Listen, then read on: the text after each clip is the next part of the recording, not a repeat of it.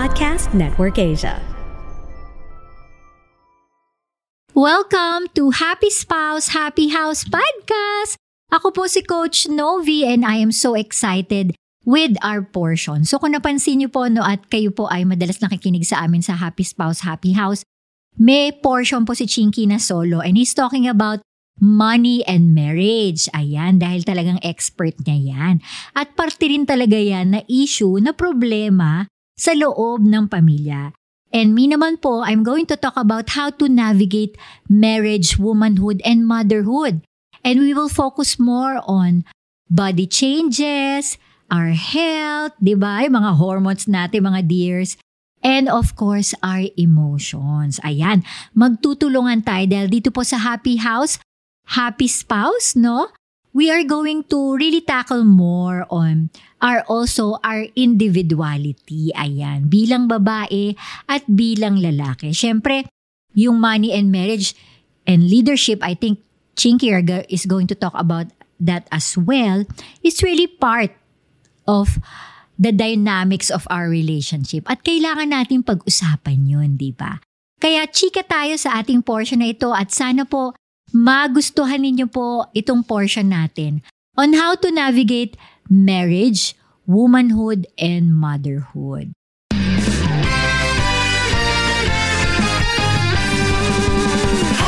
Welcome to Happy Spouse, Happy House Podcast. Ako po si Chinky Tan. Ako naman po si Coach Novi. Nandito po kami, building strong relationship, one family at a time.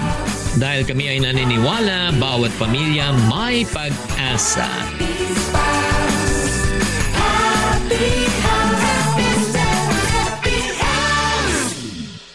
So sa podcast na po ito, we will explore the joys and challenges of being a modern, multi-dimensional woman. And by the grace of God, tayo po ay magtulungan no, to be able to find that perfect equilibrium in all areas of our life. So bilang babae, we often find ourselves, you know, juggling numerous roles and responsibility, di ba? We strive to maintain our harmonious marriage, definitely. We also navigate the complexities of being a woman and fulfill, you know, the beautiful yet demanding journey of motherhood. So in this podcast, we'll be able to delve into various aspects of these roles. And we will discuss kung ano bang effective communication with our spouse, how do we do self-care, personal growth, and managing you know, life balance. Definitely, tayo po bilang babae, we nurture relationship and how to raise well-rounded children as well.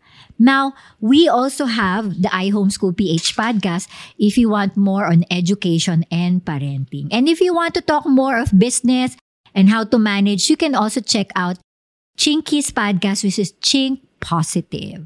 So yan. Sana po ay magustuhan niyo po ang aming portion na to and please give us feedback as well, you know. And for today's episode on how to navigate womanhood, motherhood, in marriage, ang topic po natin ngayon, ano nga ba ang role ng isang wife in marriage? Nako, God really bless us, no? With this type of role. Kaya lang sad to say, because of our society right now, medyo nagkakaroon tayo ng confusion kung ano yung role, no? And I think because we are going to navigate this in our podcast, we should know kung ano nga ba talaga tong unique responsibilities that God assigns to a wife. Di ba? And I do believe, no, we have to talk about it. And whether you know, our society right now ay merong modern world role to marriage. At the end of the day, iba pa rin pag i-base po natin no, sa sinasabi ni God. First is, be a helper to the husband. Yes, be a helper. This is not diminishing a role. Definitely, God created a wife to help her husband because the husband simply needs help. Di ba? So every husband needs help in some areas and wives should not disregard this or themselves thinking they are just a helper. So hindi po yun ha. It is a very serious role. Men need to submit to this God-given role that, you know, and allow their wives to help them. Yan. So, we cannot have that kind of na macho ko. Okay, I don't need help. Yung mga husband natin, no? May mga ganong machismo galore. But, yun nga po, di ba? They need help. Sabi nga po, di ba, in Genesis chapter 2:18 that God realized it wasn't good man to be alone, but he decided to make a helper suitable for him. Ayan. Alam niyo po ba na the word helper in Hebrew, it means ezer. Ang ibig sabihin po niyan, a person who provides needed help and assistance. So, itong word na to is used 21 times in the Old Testament. Alam niyo po ba yan? And 16 of those times refer to God. So, that's where the praise, the Lord is my helper comes from.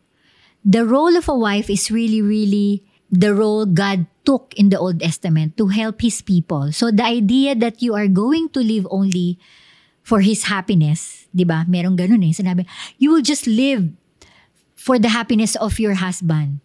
May purpose po yun. Your purpose is to be able to help your husband completely. Okay? Your husband needs help. God has filled you with a lot of gifts and abilities to contribute to his success as a person.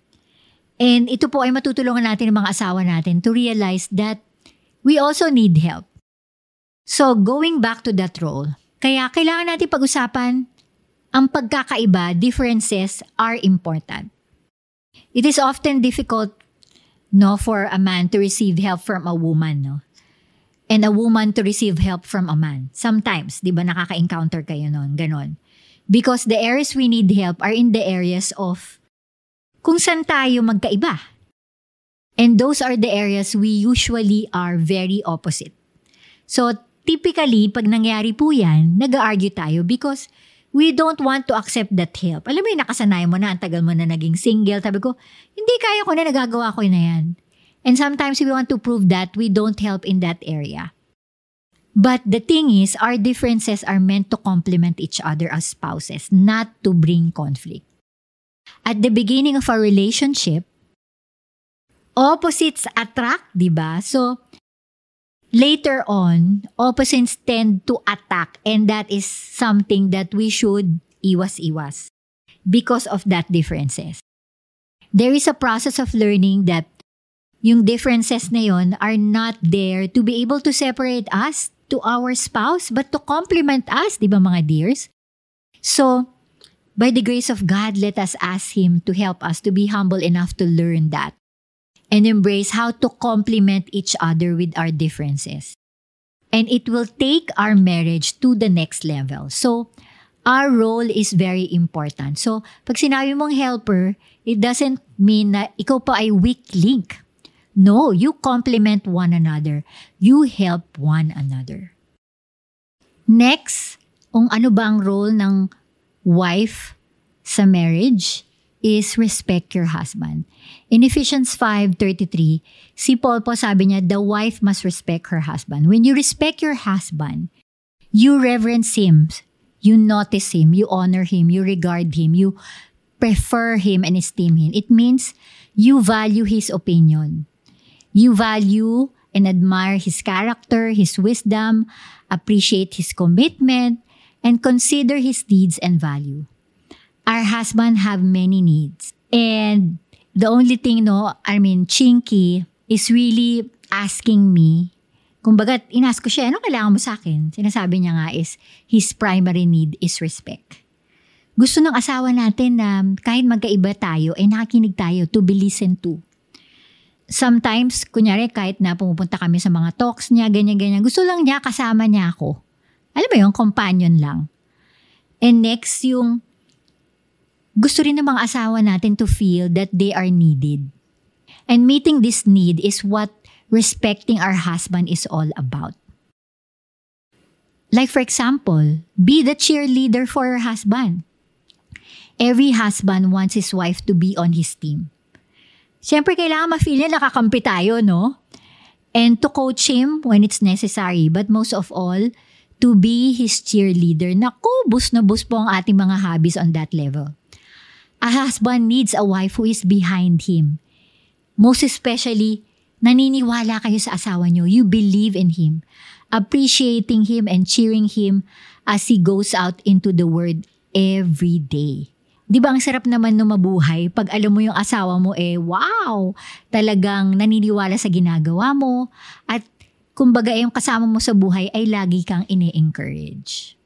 Kaya nga po, min- minsan na kahit na hindi ko feel, talaga I make it as an intention to always say to him or tell him to Chinky every day na, Mahal, you are doing great. You're a great provider. You are a great um, father to our kids. You are a great husband. Thank you for your patience. Thank you for being always there for us. Sobrang importante po yung mga words na yun. And you can make, you know, creative ways or minsan you can put an alarm. Oh, it's time to respect your husband. Pwede mong gawin yun ha. And kung nakakalimutan natin dahil sa sobrang dami or kung nag-homeschool ka, dami mo nang ginagawa, kasi iba din po yun. And I do believe kailangan din po natin yun. Pero I realize, I still remember when Ninang Connie told us when we were engaged that the most important thing that a husband could be able to ask her wife is to really honor him and respect him. So mula nun talagang tinatak ko na yun sa utak ko. No, even though I don't feel like doing it with all the hormones effect, I try my best. So kaya natin yan mga dears. Next is, alam niyo po ba ang role ng wife? A wife is the crown of her husband. O, di ba? Alam niyo po, meron po ako nakita na verse sa Proverbs 12 verse 4. Ang sabi niya, An excellent wife is a crown for her husband. But she who causes shame is like rottenness in his bone. Oh no! As you can hear that verse in the Bible, it's like rotten in his bones if you cause shame. So kung ha, ang husband po natin is the head but the wife is the crown and not the neck, culture says wives are the neck, di ba? And many women take pride in that. But that indicates because the neck controls where the head goes. But sa totoo lang, the Bible does not give wives the role of a neck, but of a crown on the head. The scripture elevates wives higher than the culture does. A crown is a place of honor. It's a place of, di ba, glory and recognition. So, wives, do not stoop down to the culture's point of view. In these proverbs, no, the word excellent or virtuous, mahilig ako kasi, ano ko eh, homeschooler, deep ano, with words. So, sa Hebrews po, ang sabi, hayil, which means valor. This word is normally used in military, no? And it sets off a man or an army that is strong and mighty in battle. So the wording of the proverb is a very strong word that implies that yung wife po is either a crown or a cancer to her husband. Paano maging cancer to her husband? For example, ito yung pwede maging cancerous marital behavior na pwede nating you know, mangyari sa ating marriage. For example, chronic criticism. Yung lagi mo siyang kinikriticize sa ginagawa niya or making fun of him na akala mo joke-joke lang pero masakit na pala sa kanya. Or you try to compare him to other men. Hmm, nako, ay na ay natin mga hobby yan. Or, for example, meron kayong like group gathering tapos dinisrespect mo siya publicly. Naku po. Yan po yung medyo inaapakan natin ang manhood nila dyan. Next is, you belittled him in front of your kids. For example, hindi kayo nagkakasundo and then you try to say things that, you know, diminish his character in front of your kids. That is really hurtful. Ano pa ibang cancer? O, oh, shaming him for not, you know, hindi ka naman nagbabasa ng Bible eh. Hindi ka naging magandang role model. Ayan na. Hindi po maganda yun. Or, we try to always lecture and nag at him. Na, hindi mo ito ginagawa. Ito yung dapat mong gawin. Mm-hmm.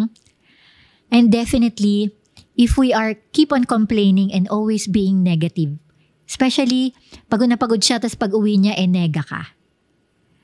And, if you have this controlling and manipulating spirit na what you do is para makuha mo lang yung gusto mo, Minsan, dinadaan natin sa tears, aminin.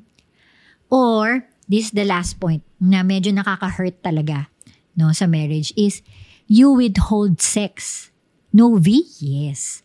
When you don't give the need of your spouse, especially in the area of intimacy, that will really hurt your marriage. Wives, when you withhold sex from your husband, you are making him feel humiliate on the inside.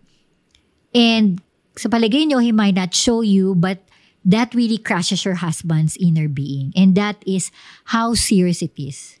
Definitely, I'm telling this para maging aware tayo.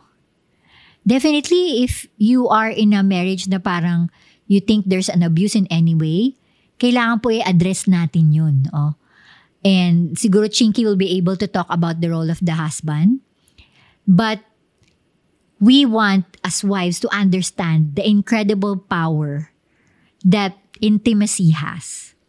Like for example, si Eve, no, if you will recall, Eve influenced her husband Adam to disobey God and follow her. As you can see pa, may ibang example, si Abigail influenced David not to commit bloodshed. Ito yung asawa ni David. Si David naman was about to go and kill the whole family and revenge, but Abigail's wise word approach changed and David's mind and kept him from making a terrible mistakes. She didn't start blaming him, accusing him, or shouting at him. Now, minsan meron tayong mga reason kung bakit we withhold yung sex, no, mga wives. And definitely, we are not advocating abuse in any way, but hopefully, Chinky will be able to address that, the role of the husband, no? But I want you to know, mga dears, that wives, no? That we need to understand our incredible power if we withhold sex. Next is, I just want to um, maybe focus on uh, Abigail. It's one of a good role model of a wife to David. And this is the part that Abigail influenced David not to commit bloodshed. So, in 1 Samuel 25, 32 to 33, if you want to read that, no, David was about to go and kill a whole family in revenge about Abigail's wise words and approach changed David's mind and kept him from making a terrible mistake. She didn't start blaming him, accusing him, or shouting at him, but by the grace of God, she used wise word from God. If I may read in that part, sabi niya, Then David said to Abigail, Blessed is the Lord of Israel who sent you this day to meet me, and blessed is your advice And blessed are you because you have kept me this day from coming to bloodshed and from avenging myself with my own hand. So, wives, if your husband is in the wrong, you can guide him to the right, but not criticizing, shaming, belittling, or embarrassing him. When we do that, we actually partner to destroy our marriage. And that is something that we need to look unto. So, mga dears, we are the crown of our husbands. Next role of a wife is mga wifey. I know this is kind of be a difficult portion is a wife is to submit to the leadership of her husband. And sometimes it is really hard, especially in our modern culture right now. And pag sinabi mong submission, parang it sounds like frightening and belittling. Pero hindi po yun ang ibig sabihin nito. First, I just want to read submission. Now, It's not in Hebrew, but in Greek. Hypotasso, which means to place or arrange under. Itong hypotasso na to, in Greek, often used as a military term meaning to place oneself under a command of a leader. It was presented as something that's a voluntary attitude of cooperating with and putting trust in the authority figure. Submission is not something that a husband can demand from a wife, the moment you have to tell your wife to submit to you, you are wrong. Okay? So, si Christ po ang nagko-command that submission and it is to be given voluntarily by the wife. So, tayo mga wife, we submit unto the Lord. Okay? If I may read in 1 Peter chapter 3 verse 1, wives likewise be submitted to your own husband, that even if some do not obey the word, they without a word may be won by conduct of their wives. And in Ephesians 5, wives submit to your own husband as to the Lord, for the husband is the head of the wife, as also Christ is head of the church, and he is the savior of the body. Therefore, just as church is subject to Christ, so let the wives be their own husbands in their everything. So sometimes yung submission, nagre-react tayo, nagiging angry and hostiles. Because some husband and husband, I mean wives, actually believe submission infers the woman or inferior to men in some way.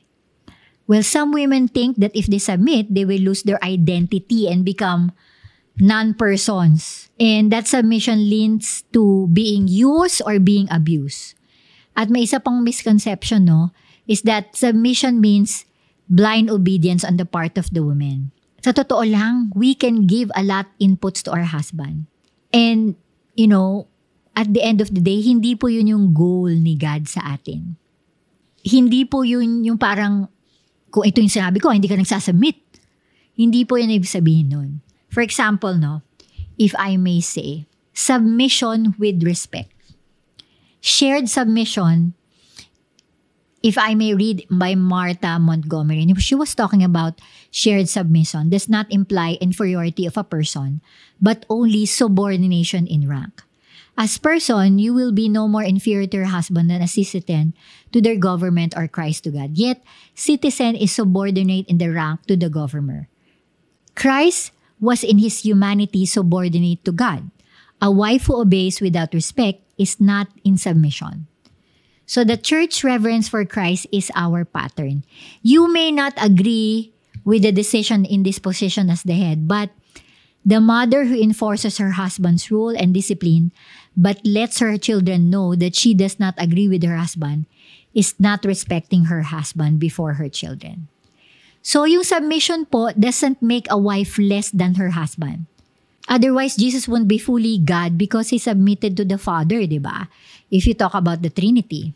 I believe, no, every husband carries a greater responsibility before God and majajudge sila, di ba, more severely.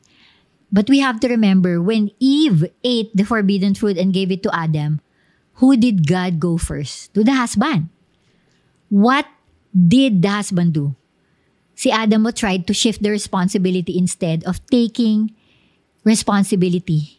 Instead of taking responsibility. So I believe God is going to hold every man, including us women, responsible for his family. Every father who left their children or abused their wives and families will definitely face severe judgment from God. So don't be afraid. Submission is not less of you or feeling mo ma-abuse. Pag meron pong ganun, kailangan na talaga ng consultation. And it's really a case-to-case basis. At the end of the day, we wives, we submit unto the Lord. Okay? That's why we need to keep on praying for our husband. Okay? And for our next role as a wife is to love our husband. Sabi po sa Titus chapter 2 verse 4, Wives, let us love our husband. And this is a good description of the kind of love our husband needs. Unconditional love, unconditional acceptance. In other words, we need to accept our husband just as he is, an imperfect person. Imperfect din naman tayo, di ba? And we need to realize na ang buhay ng ating relationship bilang husband of wife, sometimes baka selfish na. And we only love our husband or give, serve our husband because meron siyang mga magandang nagagawa. And I think that is unselfish. And this keeps us from being selfish and living only for our wants and our needs. Alam mo ba yung, oh, sige, for example, sex. Okay bibigay ko lang sa'yo pag nagawa mo na yung pinagagawa ko sa'yo. And that will really hurt your husband. So, my dears, I know it's hard, but love your husband unto the Lord.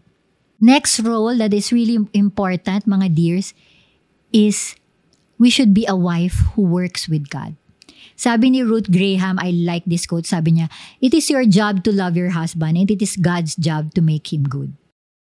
You might ask how the wife's conduct can change the husband. Paano mo mababago ang asawa ko? Well, the answer is that primary need of a man is to be honored and respected. If we don't give him that, it's very hard for him to function as a man. Mga wifey, we are the weapon to win our husband to the Lord in our own attitude. as a wife, we can respect without even saying a word and the husband will feel it. Do you believe that? As a woman needs security and love, this is how men need honor and respect. The reason you honor as a husband is not that he is always an honorable man. It is because you are an honorable woman. And we must learn to be godly wives and godly women. That's why we need God. Okay? Alam ko, no, hirap niyan. Mahirap talaga. But that's why kailangan makita ng mga asawa natin that we need God more than ever. And the humility that to be able to, you know, raise our home and raise godly kids, godly families. We need to have that sense of direction that we are walking with God. At the end of the day, hindi tayo perfect. At kailangan natin si God. Next is, we need to be helping our husband become who God intended them to be. And that is something that we really need to pray about it. Mga dears, itong mga role na to, I know parang, ha, it's hard to submit, it's hard to respect. But do you know, with the kind of attitude or habits or the life that we are living in everyday life, we are helping our husband become who God intended them to be.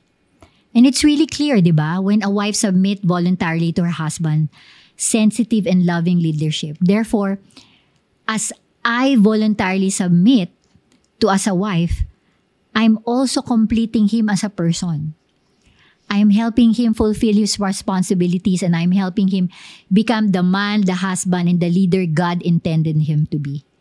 And building oneness in marriage works best when both spouses choose to fulfill their responsibilities voluntarily with no pressure or coercion, di ba? And to become the servant leader God commanded Chinky to be, Chinky needs uh, my gracious respect and submission. And when Chinky loves me the way he is commanded to, I can more easily submit myself to his leadership. And by the grace of God, nako, in a daily basis, no, I'm not doing this perfectly, but by trusting God with an attitude, I'm entrusting myself to God. And in one of the letters of Peter, if I may read to you, no, Peter told us that even though Jesus suffered terrible pain and insult, he did not retaliate. Alam niyo ba yon? But he kept instructing himself, him who judges righteously. So when we entrust our life to the Father, it's much easier for us to be the wife of an imperfect man, particularly when we may have disagreements. At meron talaga yan. And siguro kayo, some may live in an abusive or in excessively unhealthy condition in your marriage at times. And it's really sometimes inappropriate. If you are being physically abused, if you are in this situation, please, you need discernment and you need to seek for help. You need to be have that courage and boldness to stand up. Kung kung talagang meron kayong problema sa inyong marriage. So how it all fits together? It's like, di ba, a dress being sewn together with different patterns. The pattern is made of different pieces. Merong malaki, merong maliit, and none of which accurately resemble the finished product. But pag nilay po natin yung mga patterns, yung cutout, we do not have garments but only have scraps of cloth, di ba?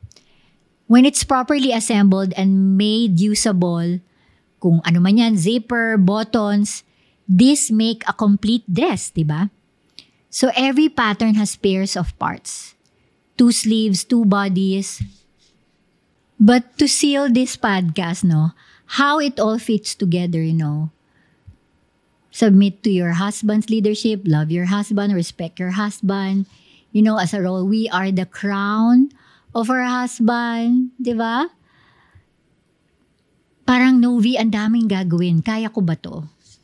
You know, maybe you could be able to see it in this way. Maybe parang isipin mo na parang damit siya na ang daming patterns. Madami siyang pieces.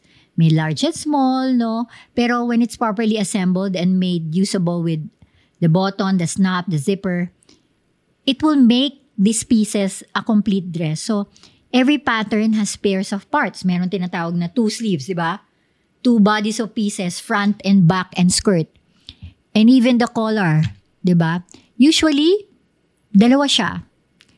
And I do believe yung marriage is very similar. God has designed a master pattern for husbands and wives that when followed will create a whole and usable, beautiful marriage. In the same way, a dress can be made in a variety of sizes. Different colors with numerous of differences in detail from one pattern.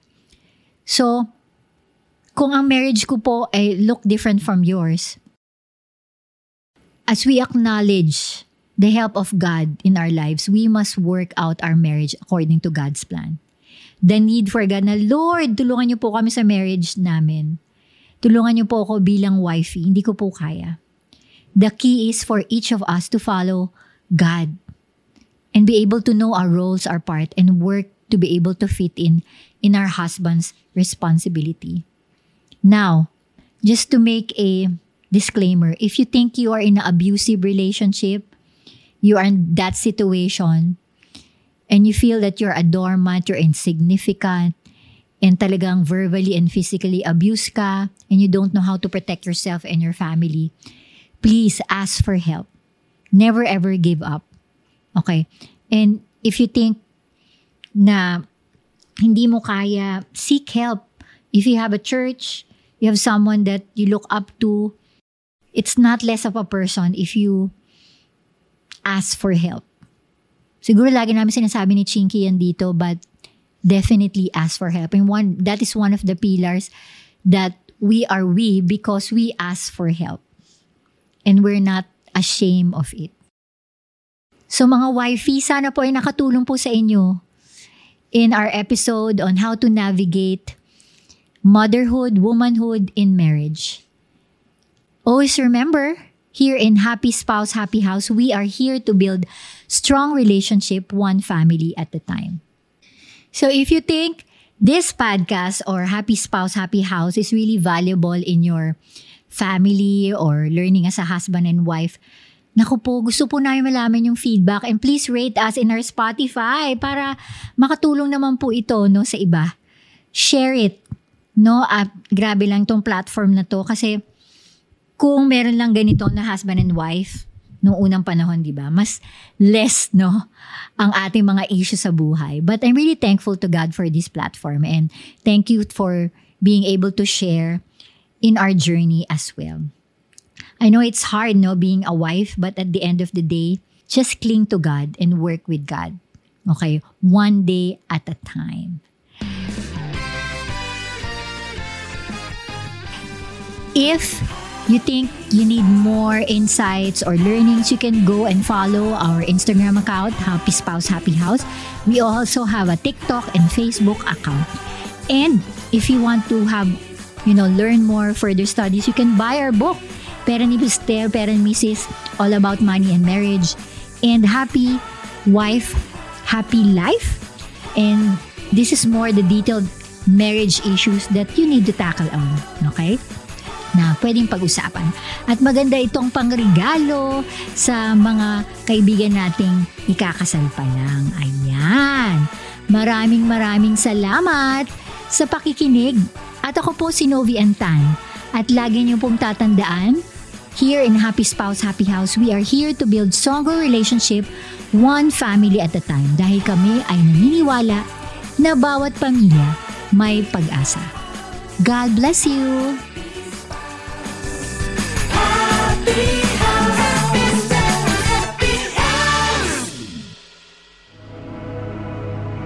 The views and opinions expressed by the podcast creators, hosts, and guests do not necessarily reflect the official policy and position of Podcast Network Asia, the hosts of the program, or other programs of the network. Any content provided by the people on the podcast are of their own opinion and are not intended to malign any religion, ethnic group, club, organization, company, individual, or anyone or anything.